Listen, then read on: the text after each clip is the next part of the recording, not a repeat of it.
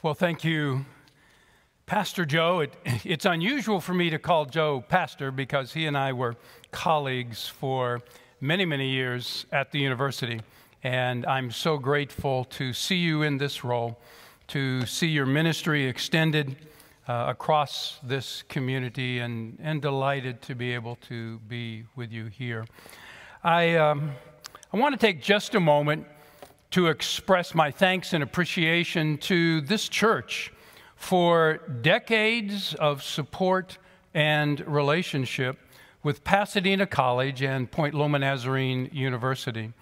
Uh, this relationship with PazNaz is long and significant. And across the decades, I am so grateful for your partnership with the university, the students that you have sent, and the work that you have helped us accomplish. Uh, Point Loma's had um, considerable change in the past uh, 15 years. We are now an institution of just under 5,000 students. Uh, we operate in five different campuses. Our main campus on the point, right there in San Diego, and we have a campus in Bakersfield for graduate studies. Uh, we have a brand new campus uh, just off of the 163 uh, and Balboa, our Balboa Regional Campus. It is the new College of Health Sciences that is there at that campus. And we have another campus out in Mission Valley for our graduate and adult work, and also a campus just uh, three miles from the main campus where our School of Nursing is located. And that network of campuses is working and uh, really accomplishing incredible uh, opportunities for God to be at work with our students. The University Promise is around uh, working with students to fully become who God is calling them to be.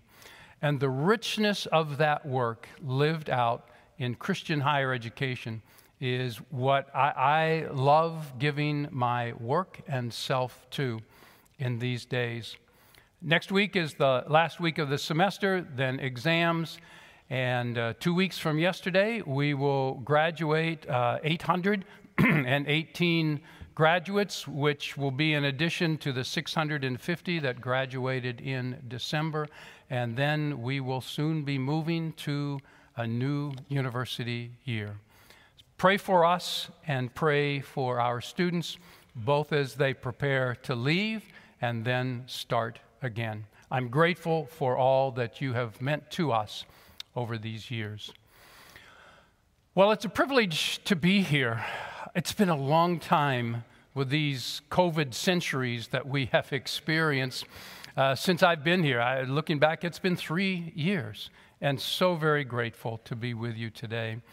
The uh, passage today that um, was referenced in the, the bulletin is out of John 20. And the 20th chapter of John is really a wonderful revelation of the, Chris, of the Christmas, of the Easter story. And you recall that it begins early on the first day of the week, while it was still dark. Mary Magdalene went to the tomb and saw that the stone had been removed from the entrance. So she came running to Simon Peter and the other disciple, John, the, the one whom Jesus loved, John, and said, They have taken the Lord out of the tomb, and we don't know where they have put him. And that's the story of the Easter morning. In the church calendar, this is the second Sunday of Easter. And our Orthodox friends across the world, this is their Easter celebration today. And the message this morning is Easter's over, now what? And John, in his 20th chapter, provides the setting uh, of tying that first Sunday of Easter and this second Sunday of Easter together. And I'd like to share a little bit about that as we think about what's next after Easter. I have to admit, as we read through this scripture and, and I look at my own experiences, the celebration that happened is with us now in celebrating the risen Lord in our time and our experience. But the first Sunday of Easter was not that way. Mary comes, the tomb is empty, grave clothes are there. She runs to Peter and John, and there is a furious sense of what is going on, what's happened to Jesus, who's taken him, where is he, what happens now. I have to admit that in my time and my day, the celebration of Easter is captured with worship together, the opportunity to be with family, and you know the traditions the chocolate bunnies and the chocolate eggs and ham and whatever else makes your Easter dinner. And there's this great celebration that occurs as we recognize, celebrate, and again commit our lives in service and worship to Christ. But I have to be very honest and say, particularly in my work in higher education and this sense of coming to the end of the semester, that after Easter Monday comes, and I go right back to a busyness, to work, to all the activities that are pointing me toward this wrap up of this. And it is one of the most intense and busy times of life. Perhaps that way for you as well. Sunday's here, Monday comes, and we're right back at it. The scripture from John 20 uh, kind of helps point the realities of that first Easter with the lessons of what Jesus is going to be teaching and that the disciples are living between these two Sundays of the first and second Sundays of Easter. John tells us that as the word spread that the tomb was empty, uh, the disciples, except Thomas, whom we all know wasn't with them, gathered together in a house. One of the features of the first Sunday of Easter is that the disciples gathered together in a house, as John says, with all the doors locked. There, there wasn't a sense of celebration, but John says it was out of fear. I'm sure that the rumors were circulating with the Jewish leaders that the tomb was empty and they didn't know what had happened. They hadn't done anything and they couldn't find out who had. And if you read a little between the lines in Scripture, no doubt those authorities were trying to suppress the story of Jesus being gone. What did it mean? What about the promises? What about what he had been teaching? What would they do as now the leaders following their actions. But John tells us in this locked house, this secure place, in verse 19, John says, Sometime in the evening of that first Easter, Jesus came and stood among them, among the disciples, and simply said, Peace be with you. I, I love reading scripture and learning from it. And, and as I reflect upon the disciples and what they had been experiencing, it, it wasn't chocolate bunnies and Easter eggs and all the kinds of things that oftentimes mark some of our day. But they were there. They knew the reports of the empty tomb. They were confused. There were challenges about their safety. They didn't know what was next. They probably knew the Jewish authorities would soon be after them as well. And the question surely must have been what are we going to do now? So, in the presence of locked doors and gathered together, Jesus comes and stands among the disciples. Now, there are a lot of part of Scripture that I wish had a little more writing. I want to know how did Jesus get there? Did he walk through the door for a dramatic effect? Did he materialize like Captain Kirk in Star Trek and he was before them and suddenly there? Did he just instantaneously appear and stand there for a while?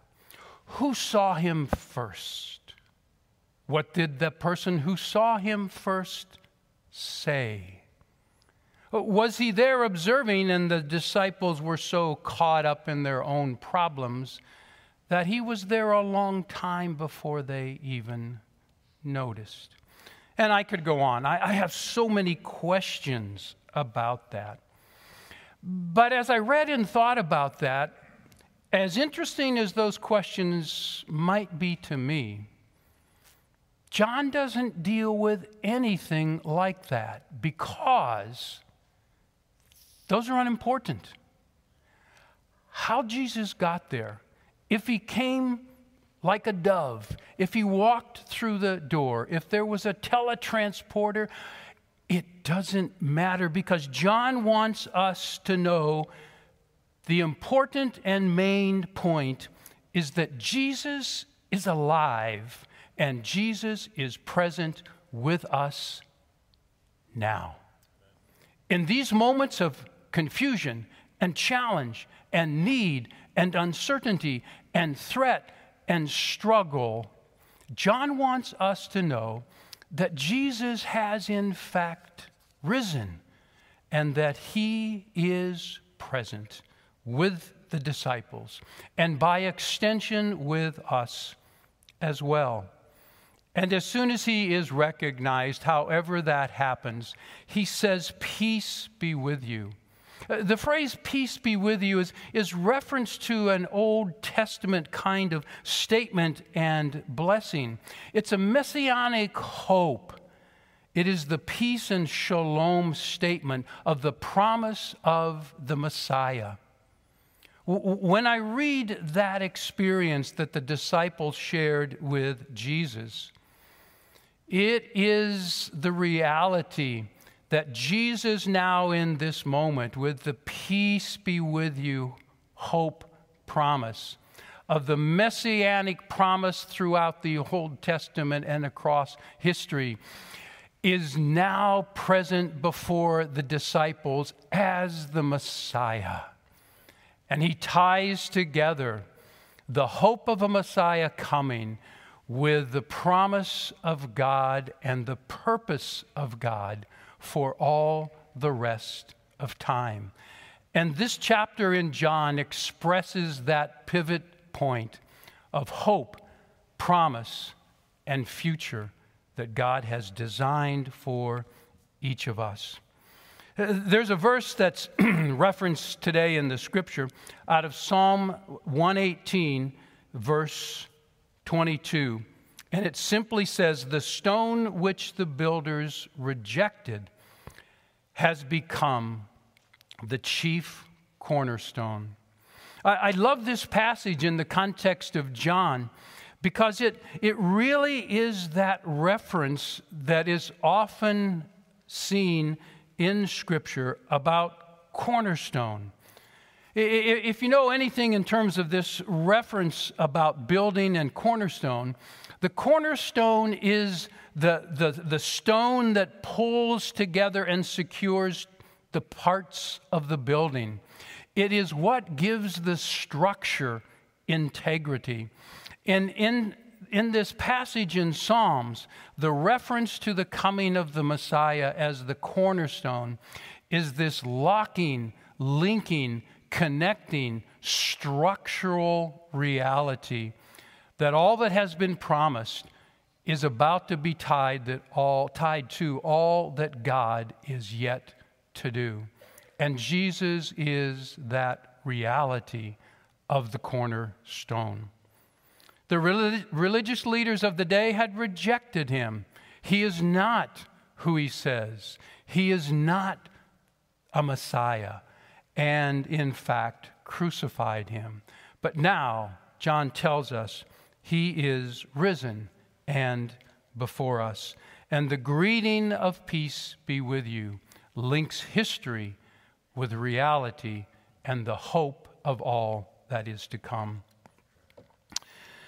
But to be sure that the disciples believe in that moment, John tells us that Jesus invites these disciples, again, obviously without Thomas, to look at his wounds.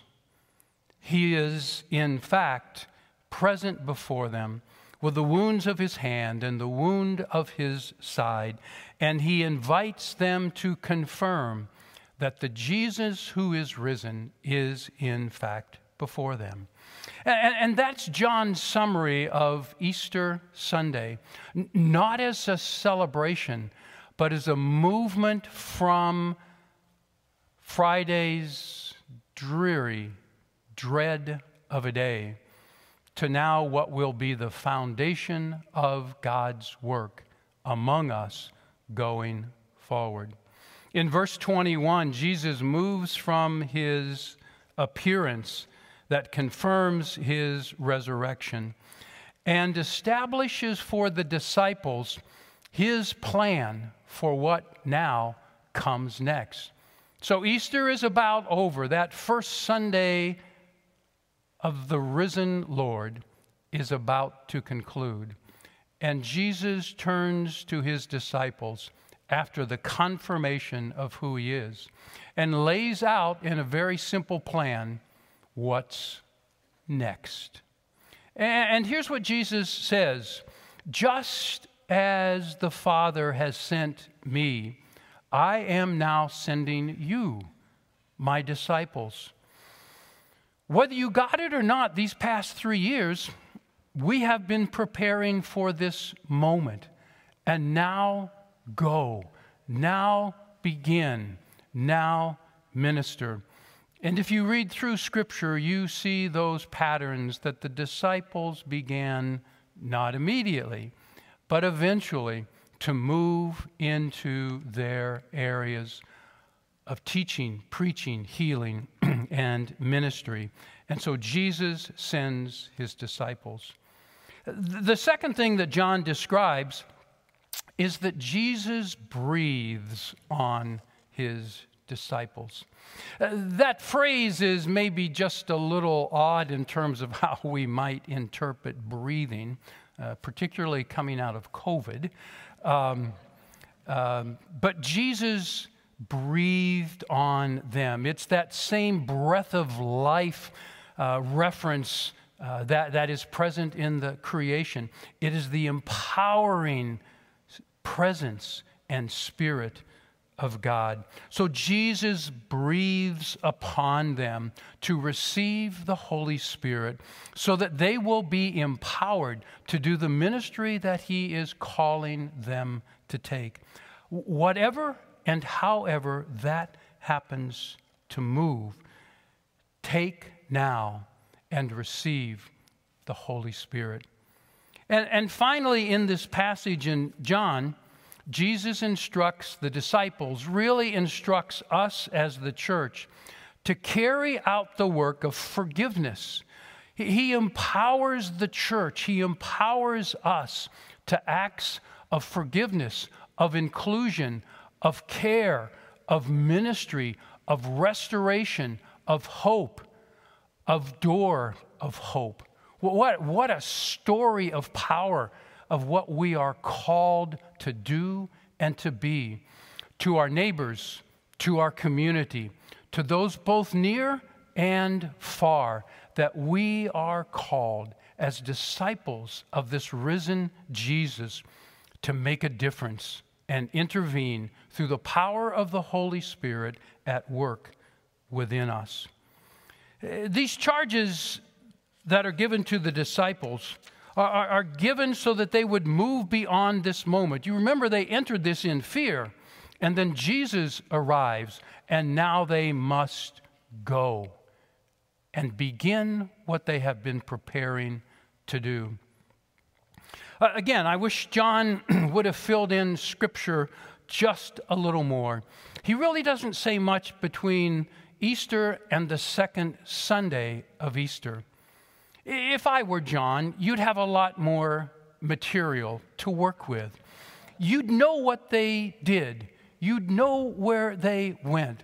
I suspect some of them went back to maybe doing what they were doing before Jesus called them out. I'm guessing some of them got their boats and went fishing, and I'm guessing some of the others were about different daily activities, trying to figure out what now? Where do we do? How can we actually fulfill these instructions that Jesus has just given us? But the second Sunday of Easter is coming, and this time we all know who's there. Thomas. I don't know what he was doing. I'm sure it was good work the first Sunday. Maybe he was scouting out what the uh, Jewish leaders and authorities were doing, providing recon for the disciples. I don't know. John should have told us, but he didn't. But this time, John does tell us Thomas is here with the other disciples. And once again, the door is locked, but John significantly doesn't say they are gathered in fear. I, I, I believe that there was the developing hope and the promise of doing the call of Jesus throughout that first week. And so when the disciples gather now, it's not in fear, even though the doors are still locked, but it is in a sense of preparation. And once again, through locked doors, Jesus is present. Jesus goes right to the heart of the issue. And I can almost see he, he appears and the group is here, and I can almost see him moving directly to Thomas and going, All right, there it is. Look at my hands. See the wound in my side. Place your fingers in the scarred holes of my hand and touch my side. It's interesting that John doesn't say Thomas immediately stood, went, and touched. What he did was to cry out, My Lord and my God. It is the affirmation of belief, of conviction, of hope and of recognition that the risen Lord is present as God working among us here. Uh, I know Thomas over the centuries has kind of gotten the bad rap as the doubter. But the story of Thomas is not so much about doubt the story of Thomas is, is a lesson for us in our time and in our day.